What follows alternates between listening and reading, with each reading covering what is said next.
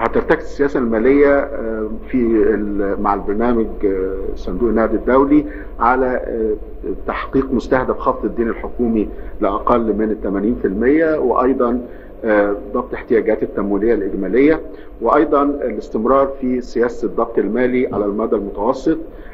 من خلال تنفيذ استراتيجية الإيرادات الحكومية متوسطة الأجل وتحسين كفاءة وفعالية وتدرج النظام الضريبي عن طريق زيادة القاعدة الضريبية والاقتصاد ضم الاقتصاد الغير رسمي لتحقيق آه، آه، فائض أولي مستدام وأيضا آه، تخفيض عجز الموازنة.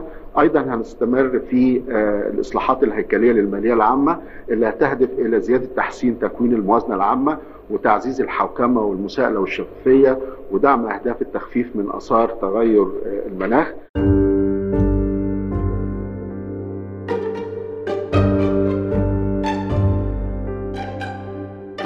إجراء من هنا وقرار من هناك. مؤتمر امبارح ومفاوضات النهاردة. مستثمرين داخلين وخبراء خارجين. هو ده بالظبط المشهد الحالي للاقتصاد المصري اللي بيشهد حالة حراك مش عادية من بداية 2022 حالة الحراك دي كان آخرها توقيع اتفاق مع صندوق النقد الدولي لاستدانة 9 مليار دولار ثلاثة من الصندوق وستة تانيين من الشركاء الدوليين. بالتزامن مع الاتفاق ده قرر البنك المركزي التحرير التام لسعر الصرف وهي الخطوة المعروفة بالتعويم واللي سببت في خسارة الجنيه حوالي 24% من قيمته قدام الدولار. ده طبعا بخلاف رفع سعر الفايدة في البنوك وكمان تغيير بعض المؤسسات الائتمانية نظرتها المستقبلية لمصر من مستقرة لسلبية. وما ننساش كمان المؤتمر الاقتصادي الموسع اللي اتعمل من كام أسبوع. يا ترى التحركات دي مؤشر على إيه؟ يمكن تكون مؤشر لأزمة حاصلة أو هتحصل؟ يمكن تكون مؤشر للوقاية من مشكلة جاية أو إصلاح لمشكلة موجودة.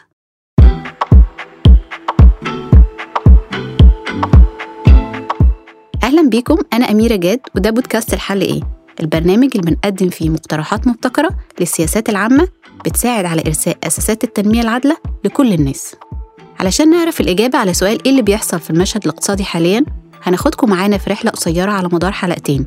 نفهم فيهم إيه هو الاقتصاد وإيه هي الآليات الأساسية لإدارته وإزاي بتشتغل الآليات دي مع بعض وأهم المشاكل اللي بنواجهها وإزاي نحلها.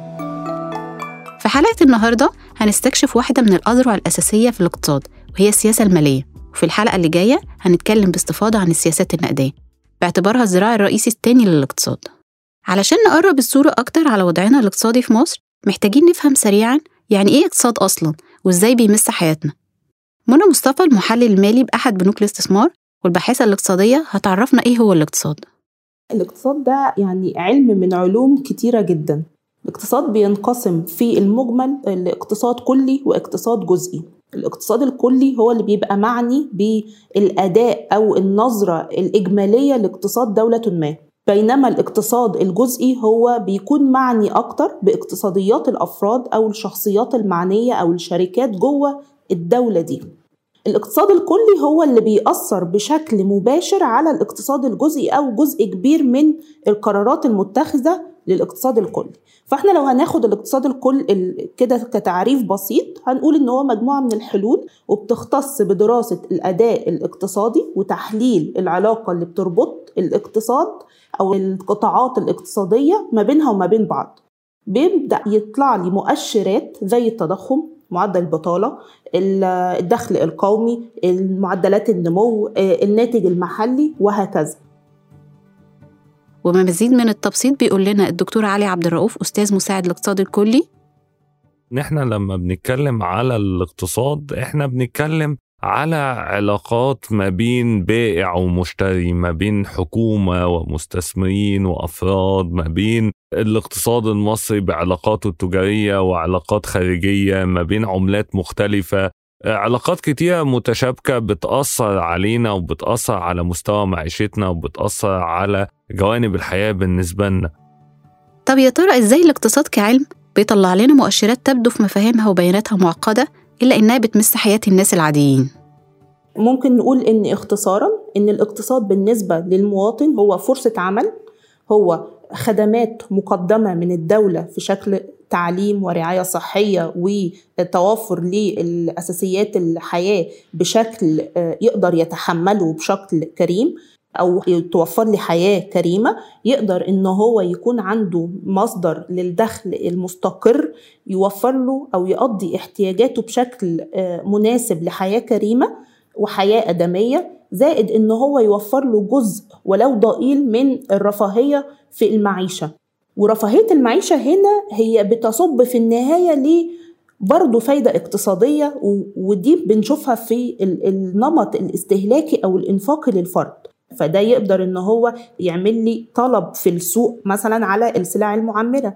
يبقى عندي مثلا بدل ما أنا أقدر إن أنا أعمل مثلا فسحة أسبوعية للأولاد فأقدر إن أنا أنشط المحال التجارية والأماكن الترفيهية وهكذا. فيعمل لي معدل لدوران السيولة أعلى بكتير في السوق. فده يبدأ إن هو يصب لي في النهاية في معدلات النمو. أهمية الاقتصاد في حياة الناس وتماسه مع مختلف تفاصيل حياتهم تخلينا نتعمق أكتر شوية ونشوف إيه هي الآليات الأساسية اللي بيستخدمها علم الاقتصاد لتحقيق أهدافه اللي المفروض تصب في خدمة المواطنين. منى مصطفى بتقول لنا إنه الاقتصاد الكلي بيستخدم أداتين رئيسيتين. أنت عندك الاقتصاد الكلي عشان تبدأي زي ما قلنا كده إن هو بيدينا لمحة واضحة عن آه، المستقبل أو نقدر إن إحنا نتنبأ بالمستقبل. في ذراعين عندك الذراع للسياسة المالية والذراع السياسة النقدية السياسة المالية هي أداة بتستخدمها الحكومة في إدارة الإيرادات والنفقات. المعني بتنفيذها وزارة المالية في الدولة. الهدف أو بتصب تركيزها في إيه؟ المساعدة على تحقيق نمو مستقر للدولة. الإجراءات اللي بتاخدها في إن هي تعمل ترشيد للنفقات الحكومية مقابل تعزيز للإيرادات ده بيكون عن طريق إيه؟ عندك عن طريق الضرائب وعن طريق الإنفاق الحكومي للقطاعات المستهدفة. ببساطة السياسة النقدية هي مجموعة من الأدوات اللي بتكون في إيدين البنك المركزي بيدير عن طريقها معروض النقد في الدولة. الهدف منهم إن هو يتحكم لي في التضخم يعمل لي إدارة حكيمة لمستويات النقد في الأسواق والحفاظ على أسعار الفايدة طويلة الأجال. ما يكونش فيه تقلبات قوية زائد إن هو بيعمل في تخفيض معدلات التضخم وإن هو يعمل لي ضبط إيقاع دوران السيولة في السوق. بعد ما عرفنا المفاهيم الأساسية عن الاقتصاد الكلي لازم نقرأ المفاهيم دي ونترجمها جوه المشهد الاقتصادي الحالي عندنا علشان نعرف إحنا وضعنا مقلق ولا لأ. وكمان نفهم ليه التحركات متسارعة من الحكومة مؤخرا في الملف ده على صعيد السياسات المالية اللي بتنعكس على الموازنة العامة. دايما وابدا مصر عندها عجز في الموازنة. هو قله الإيرادات مقابل زيادة شديدة في النفقات. وعلى مدار السنين اللي فاتت بدأ يكون عندنا ارتفاع في أرقام أو في نسب عجز الموازنة بشكل مضطرد وسريع. تفتكروا إيه السبب إنه الفرق بين الإيرادات والمصروفات بالسالب دايما؟ أو معنى تاني إيه الأسباب اللي تخلي الإيرادات أقل من المصروفات؟ الجانبين الأساسيين فيهم سواء كانوا إيرادات أو مصروفات كل منهم فيها تحديات. الإيرادات إحنا الجزء الأكبر طبعا من الإيرادات هي الضرائب أكثر من حوالي 75% من ايرادات الدولة بتيجي من الضرائب الضرائب مشكلتها الأساسية في مصر هو رقم واحد إزاي إن الدولة بتحاول تتحرك على رفع كفاءة التحصيل بالنسبة للضرائب ده نقطة.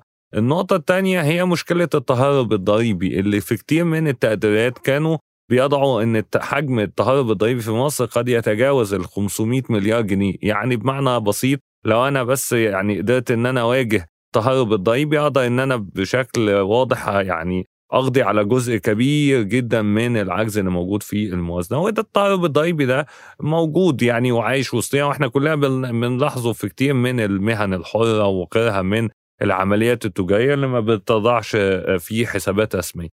في جزء مهم مرتبط بالمنازعات الضريبية. ده ده من الملفات يمكن الوزير الحالي اتحرك عليها في عديد من المرات. أتمنى ان يقدم مبادرة جديدة في آه، هذا الأمر لأن كل ما بحل المنازعات الضريبية كل ما بيشجع عدد أكبر من المستثمرين إن هم يتصالحوا ويبتدوا إن هم يستمروا في النشاط بتاعهم. لكن حل المنازعات الضريبية ده أعتقد إن هو بيكون ملف يعني سحري جدا. إذا كانت دي مشكلة الإيرادات العامة في الموازنة فإيه مشكلة المصروفات؟ الجانب الآخر مرتبط بالمصروفات وبيجي على رأسها ثلاث أنواع رئيسيين هم دولت اللي بيشكلوا جزء كبير جدا من المصروفات الخاصة بالدولة الدعم والأجور وفوائد الدين طيب البنود دولت للأسف ما بنقدرش إن إحنا نتحرك فيهم بشكل كبير يعني مش هقدر إن أنا أخفض الأجور بالنسبة للعاملين في الجهاز الاداري الدولة أو خلينا أقول عملية ترشيد للدعم دايما بيبقى أمامها بعض المخاوف الاجتماعية والمشاكل فبالتالي ده موضوعها برضه بيبقى صعب بجانب طبعا ظروف التضخم اللي بتزيد والظروف العالمية وانخفاض سعر الصرف وخلافه فبالتالي إن أنا أجي ناحية منظومة الدعم ده بيبقى موضوع في غاية الصعوبة. والحاجة الثالثه هي فوائد الدين. إحنا بنستدين نغطي عجز الموازنه أو بيكون حتى استدانة بغرض الاستثمار والتنمية وبالتالي دي كلها بتضع علينا آه، اعباء خاصة بزيادة حجم الدين العام وبالتالي زيادة في الديون وبالتالي طبعا بتلتهم جزء كبير جدا من الايرادات العامة للدولة. الوقوف شوية عند حجم الدين العام كواحد من البنود الأساسية للمصروفات وأهم مسبب للعجز العام في الموازنة هيخلينا نلاقي إنه سياسة التوسع في الاستدانة هي المشكلة الرئيسية للسياسة المالية العامة اللي بتدور في دايرة مغلقة من الديون والعجز ثم الاستدانة مرة أخرى لسد العجز الناتج عن الديون السابقة. إلى أجل غير معلوم. خلونا نشوف الدايرة دي بتتخلق إزاي وليه الديون هي المشكلة الرئيسية للسياسة المالية للاقتصاد؟ من خلال البيانات اللي بتنقلها لنا مي أبيل الباحثة في وحدة العدالة الاقتصادية بالمبادرة المصرية للحقوق الشخصية. هو الاعتماد على الاستدانة عموما ليه مشاكل كتيرة. الأصل في الأمور إنه بيحصل عجز في الموازنة بتحتاج الدولة إن هي تلاقي مصادر أخرى فبتقترض. ده شيء طبيعي ومعمول بيه في العالم كله. الفكرة إنه يبقى تتحول الاستدانة كأنها يعني خيار استراتيجي. يعني كأنه ده واحد من المصادر الأساسية للتمويل اللي إحنا معتمدين عليها بشكل تام وبتبقى خلاص بقى بتغذي نفسها. إن أنا بستدين وأرجع أستدين عشان أسد الديون وأرجع أستدين عشان أسد الديون من غير ما يبقى واضح إنه في خطة بتطلعنا من ده. المعروف إن الدولة لما بتقترب بتلجا لطريقين ملهمش تالت. إما إنها بتستلف من البنوك المحلية من خلال السندات وأذون الخزانة ودي عبارة عن أوراق مالية بتبيعها الحكومة للبنوك بالعملة المحلية. أو إنها تقترض من البنوك والمؤسسات المالية الأجنبية بأشكال مختلفة بالعملة الأجنبية. إجمالي النوعين من الديون ده بنسميه الدين العام اللي وصل لحوالي 5.5 من عشرة تريليون جنيه في نهاية 2020 بس دايما الاقتصاديين بيعتبروا إن الدين الخارجي هو الأكثر خطورة من الداخلي يا ترى ليه؟ مي أبيل هتجاوبنا على السؤال ده.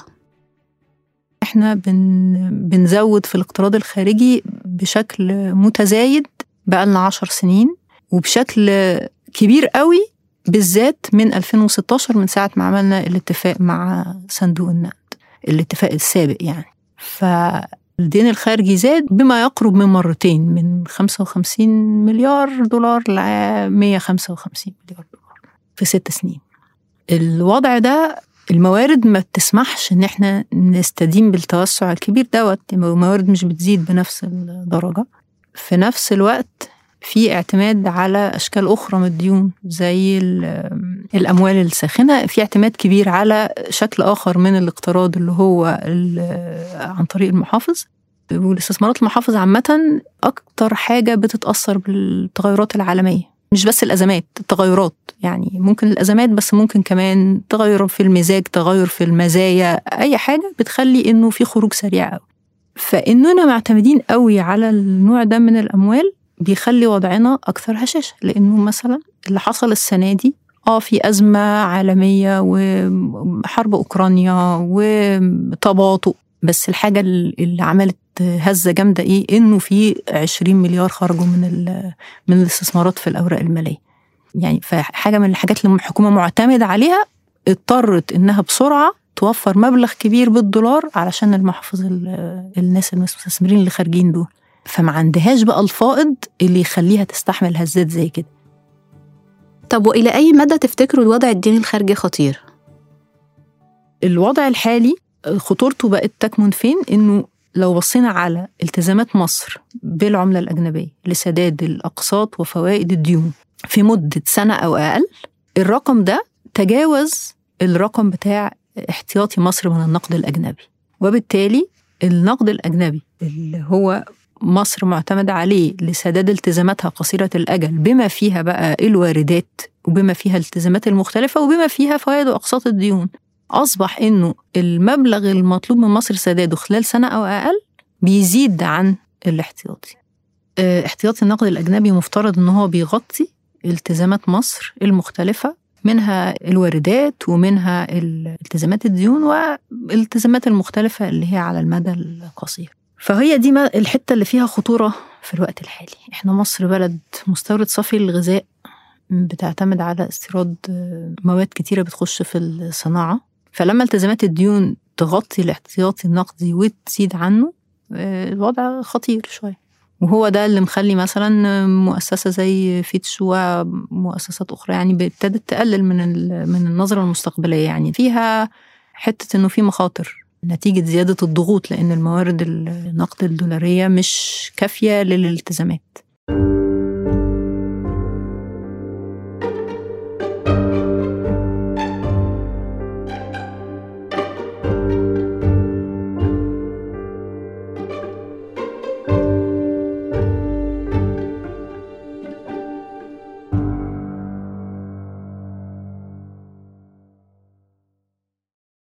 البيانات الرسمية بتقول لنا إن الوضع المأزوم لملف الديون مش وليد اللحظة دي ولكنه عبارة عن تراكم لتفاصيل اقتصادية وسياسية مرت على الاقتصاد خلال العشر سنوات الأخيرة واللي ارتفع خلالها على سبيل المثال الدين الخارجي بس بأكتر من 300% بحيث وصل ل 157 مليار دولار في 2022 مقابل 34.4 مليار دولار في 2012 إحنا نقدر نقول إن إحنا آه، نقسمها كده two phases ال phase الأولاني ما قبل 2016 ال phase الثاني ما بعد 2016 وقبل 2019 ما قبل 2016 كنا خارجين من ثورة 2011 كان عندنا نزوح قوي للاستثمارات الأجنبية أو الاستثمارات المباشرة بشكل كبير وغير المباشرة كمان كان عندنا الإنفاق عالي للموارد القليلة وبالتالي أنت اتجهتي للإنفاق بشكل كامل من خزانة واحتياطات الدولة.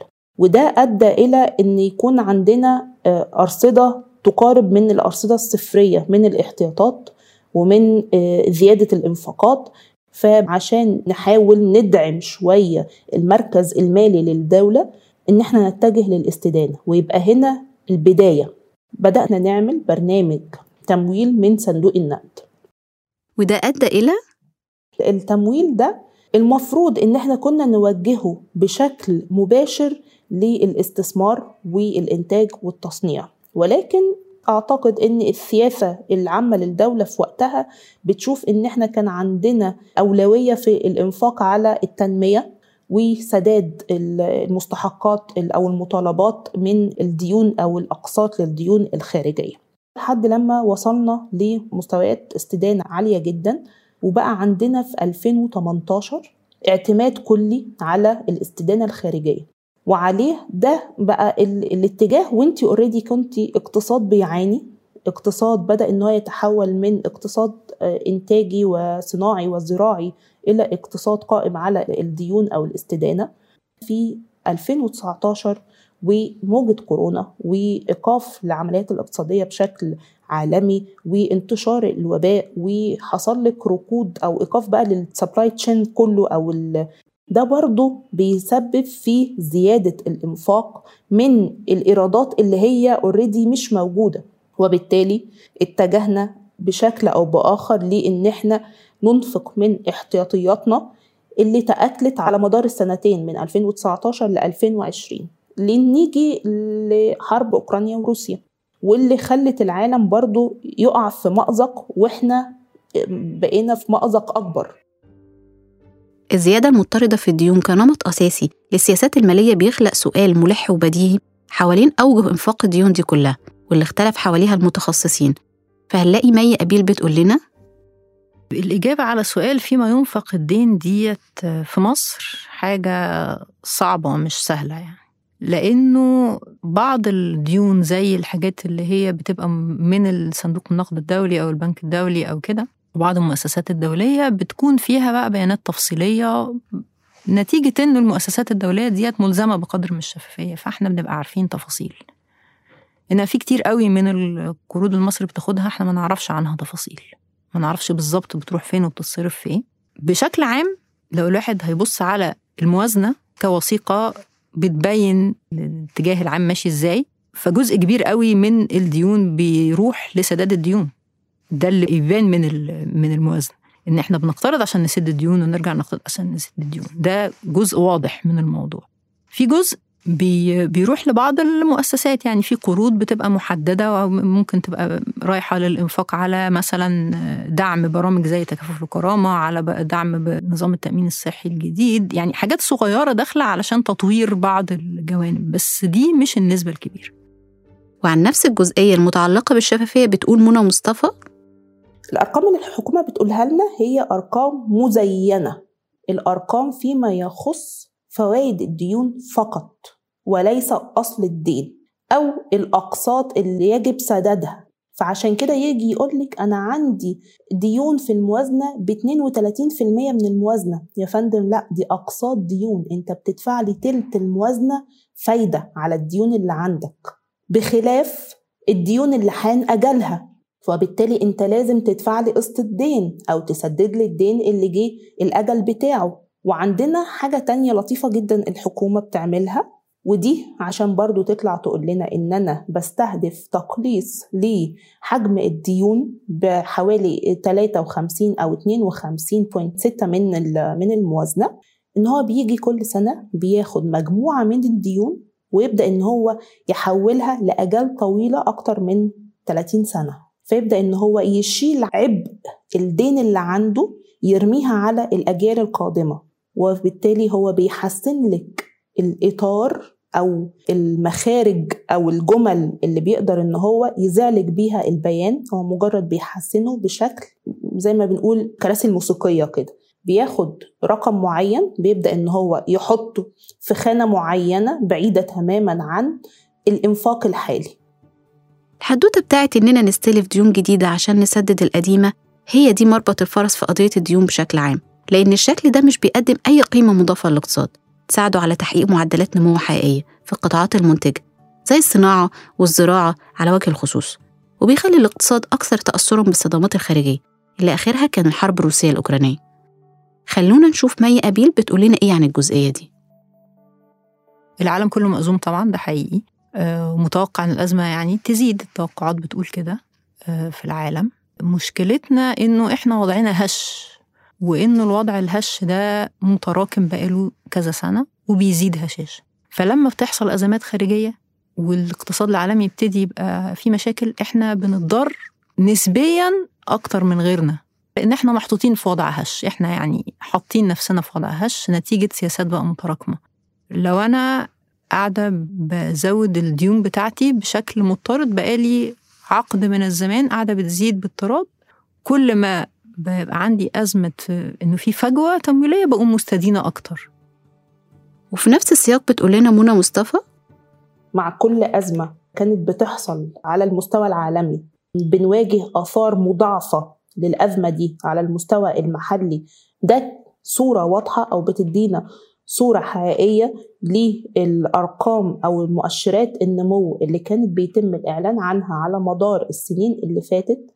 الأرقام دي كانت مبنية على إن إحنا كنا بنعتبر التدفقات النقدية في شكل الديون إن هي استثمارات وعليها كنا شايفين إن مصر بتتوجه ليها تدفق نقدي عالي جدا ففيها فرص للنمو أو مؤشرات النمو بتاعتها بتدينا أرقام مقبولة أو معقولة جدا بالنسبة لاقتصاديات دولة نامية. قد إيه إن الاقتصاد بتاعنا بدأ إن هو يدخل في مراحل الهشاشة. ما بقاش عندنا حوائط صد كافية إن إحنا نقدر نجابه بيها الآثار للأحداث العالمية بل بالعكس إحنا بقى عندنا الآثار بشكل مضاعف. خلانا في النهاية برضو إن إحنا نعمل على التوجه للتمويل الخارجي والتوجه لتوسيع قاعدة الاستدانة بتاعتنا. لما اتكلمنا عن الاقتصاد في البداية قلنا إنه موجود لخدمة الناس. طب لو كان واحد من أذرع الاقتصاد الكلي اللي هي السياسات المالية مكبل بالديون يا ترى هيكون تأثيره إيه على حياة الناس؟ خاصة لو عرفنا إنه أكتر من 50% من الاستخدامات في الموازنة العامة أو الفلوس المتاحة يعني رايحة لخدمة الدين وسداده التوسع في الاستدانة بالشكل ده اللي هو بيوصل لأنه إحنا بنصرف نص الفلوس بتاعتنا على سداد ال- الأقساط وفوائد الديون المتنوعة في الداخل والخارج بيخلي الهامش المتاح للإنفاق على كل أوجه الإنفاق الأخرى محدود فلو إحنا محتاجين نزود الإنفاق بتاعنا على التعليم عشان ده الاستثمار في البشر وعشان ده حق الناس والاستثمار في الصحة وتطوير النظام الصحي الاستثمار في إن إحنا نصرف شوية في الدعم علشان إحنا في وقت أزمة و... وأصلا الإجراءات الاقتصادية اللي الدولة بتتبعها والوضع المتأزم اللي اتخلق بقى من الإجراءات المتتالية دي اللي حطتنا في حتة إحنا فيها في وضع صعب يعني في مسألة العملة الصعبة وكذا واللي هي اضطرت الحكومة إنها تقلل أو تسمح بحركة سعر العملة وبالتالي قيمة الجنيه نزلت. ده بيعمل ضغط مباشر على المواطنين اللي هم قيمة الفلوس اللي في إيديهم بتقل وبالتالي مستوى معيشتهم بيقل. أما منى مصطفى فبتشوف زي ما قلنا إن الاستدانة هي بتأثر في النهاية على الدخل القومي بنسبة وتناسب كده من الناتج المحلي اللي هو بيعكس لي دخل قومي قليل وبالتالي نصيب الفرد من الدخل القومي بيكون بالسالب. وبالتالي المواطن المصري بيشتغل عشان يدوبك يدي للحكومة كده نصيبها من مرتبه ويقدر إن هو يعيش بحد الكفاف الوضع المالي وإن بدا ضبابيا بعض الشيء ولكن دايما بيبقى فيه أمل. والأمل في الخروج من المأزق المالي الحالي للاقتصاد المصري واللي الديون بطل رئيسي له يكمن في البحث عن بدائل للاستدانة علشان نبقى جاوبنا على سؤال الحلقة الرئيسي الحل إيه؟ خلينا نشوف المتخصصين بيطرحوا إيه في سياق تقليل الديون وخلق موارد بديلة للاستدانة أكيد في أمل طبعا. يعني الوضع الحالي في ناس عندها مخاوف كبيرة. وفي ناس قاعدة بتقول إحنا هن مرشحين لإن إحنا نبقى زي لبنان. فالوضع الحالي فيه مخاطر. في نفس الوقت آه، الطريق مش مقفول لأنه الحكومة قاعدة بتجتهد إنها تلاقي بدائل آه، في النهاية يعني سياسة الاعتماد على الاقتراض لسه مكملة شوية يعني ما ما فيش حاجة بتقول إنها هتقف هنا حالا. إنما استمرار الوضع الحالي هو اللي مش ممكن. يعني في أمل إنه يحصل شوية إجراءات تفك المأزق. إحنا محتاجين نعالج المشاكل الهيكلية اللي موجودة في الاقتصاد. إن إحنا محتاجين الاقتصاد يبقى منتج أكتر بيولد قيمة مضافة أكبر بيخلق فرص عمل أكبر بحيث إنه يلبي قدر من الاحتياجات المحلية ويقدر إن هو يصدر ومش بس يصدر يصدر حاجات ذات قيمة مضافة ومهمة في سلسلة التوريد العالمية علشان يبقى ليه لازمة فيبقى مش سهل الاستغناء عنه. لو إحنا النهاردة عايزين نعمل تغيير حقيقي فاحنا محتاجين نركز كتير على القطاع الصناعي. القطاع الصناعي قطاع مولد للقيمة المضافة بدرجة كبيرة. بدرجة أكبر من التركيز على الإنشاءات والطرق والحاجات دي اللي هي كويسة ومهمة بس هي مش ملحة بنفس الدرجة ومش مولدة للقيمة المضافة أكيد بنفس الدرجة. يبدو يعني أن فكرة الإنتاج ذو القيمة المضافة حل متفق عليه بين الأكاديميين وخبراء الاقتصاد في المجتمع المدني. إزاي إن أنا أقلل عجز الموازنه إزاي إن أنا أتحرك على زيادة الإيرادات وأقلل مصروفات علشان يقلل العجز وبالتالي أقلل مستويات الدين؟ دي هتظل النقطة الأساسية. إزاي إن أنا أتحرك على مشروعات متنوعة ما بين عوائد في الأجل القصير والأجل المتوسط والأجل الطويل؟ إزاي إن أنا أتحرك بشكل مستمر على المشاريع الإنتاجية سواء في قطاعات اقتصادي حقيقي اللي هي الزراعة والصناعة دول مهمين جدا. وأعتقد كمان الدولة يمكن في سنة 2000 أعلنت عن برنامج للإصلاح الهيكلي الغرض منه رفع نسبة مساهمة قطاعي الزراعة والصناعة في الناتج المحلي الإجمالي وبالتالي يظل الإنتاج هو يعني حائط الصد لأي اقتصاد لأن هو اللي هيقدر يقلل لي بقى من فاتورة استيراد هيقلل من العجز هيقلل من مشاكل موجودة في السوق المحلي بالنسبة للتضخم وخلافه من هذه الأمور. كمان هنلاقي حلول مطروحة على مستوى زيادة الإيرادات وتحديدا الضرائب. الحل يعني إن إحنا نعمل تطوير حقيقي لنظام الضرائب بحيث إنه تتحول لمصدر يليق بحجم النشاط الاقتصادي يعني في مصر مصدر للموارد للدولة فعلا. وده محتاج تطوير في مجالات كتير وجدية ومقاومة للضغوط وحاجات كتيرة. بشكل يخلي الضرائب في الآخر بتحقق فعلا قدر من العدالة يعني والإنصاف. فالضرائب فيها خلل كبير في مصر. إحنا طول الوقت بنعتمد بدرجة كبيرة على الضرائب اللي بتفرض على المستهلكين. ضريبة المبيعات غيرناها بقت ضريبة القيمة المضافة بن بنتوسع فيها وهي دي اللي بتجيب لنا أكبر عائد والضرائب اللي على المؤسسات اللي تابعة للدولة. الضرائب على الشركات الكبيرة والناس اللي بتحقق أرباح ضرائب بتاعة البورصة الحاجات اللي من النوع ده فيها خلل كبير ومعروف. وفي مقاومة كبيرة قوي إنه يحصل تطوير حقيقي يعمل عوائد ضريبية عادلة عادلة ومنصفة. وعن الإيرادات كمخرج بيقول لنا الدكتور علي؟ مهم جدا إن إحنا نعمل على القضاء على التهرب الضريبي عشان أقدر إن أنا أعظم من منظومة الضرائب ده حاجة. محتاجين بشكل سريع جدا عدة مبادرات لفض المنازعات الضريبية. محتاجين مبادرات خاصة بتخفيض الضرائب على المستثمرين اللي بيواجهوا كتير من التكاليف بحيث إن أنا أحاول إن أنا أشجع على دخول مستثمرين جدد. المنظومة الجمركية. فيها مشاكل كتيرة وعملنا قانون جديد والقانون ده المفروض إن هو كان عالج مشاكل 50 سنة لكن للأسف الشديد ما زال هناك مشاكل في عمليات الاستيراد محتاجة المنظومة الجمركية إعادة النظر فيها علشان المستثمر والفرد يقدر إن هو يلاقي سهولة بشكل كبير جدا عما كان عليه.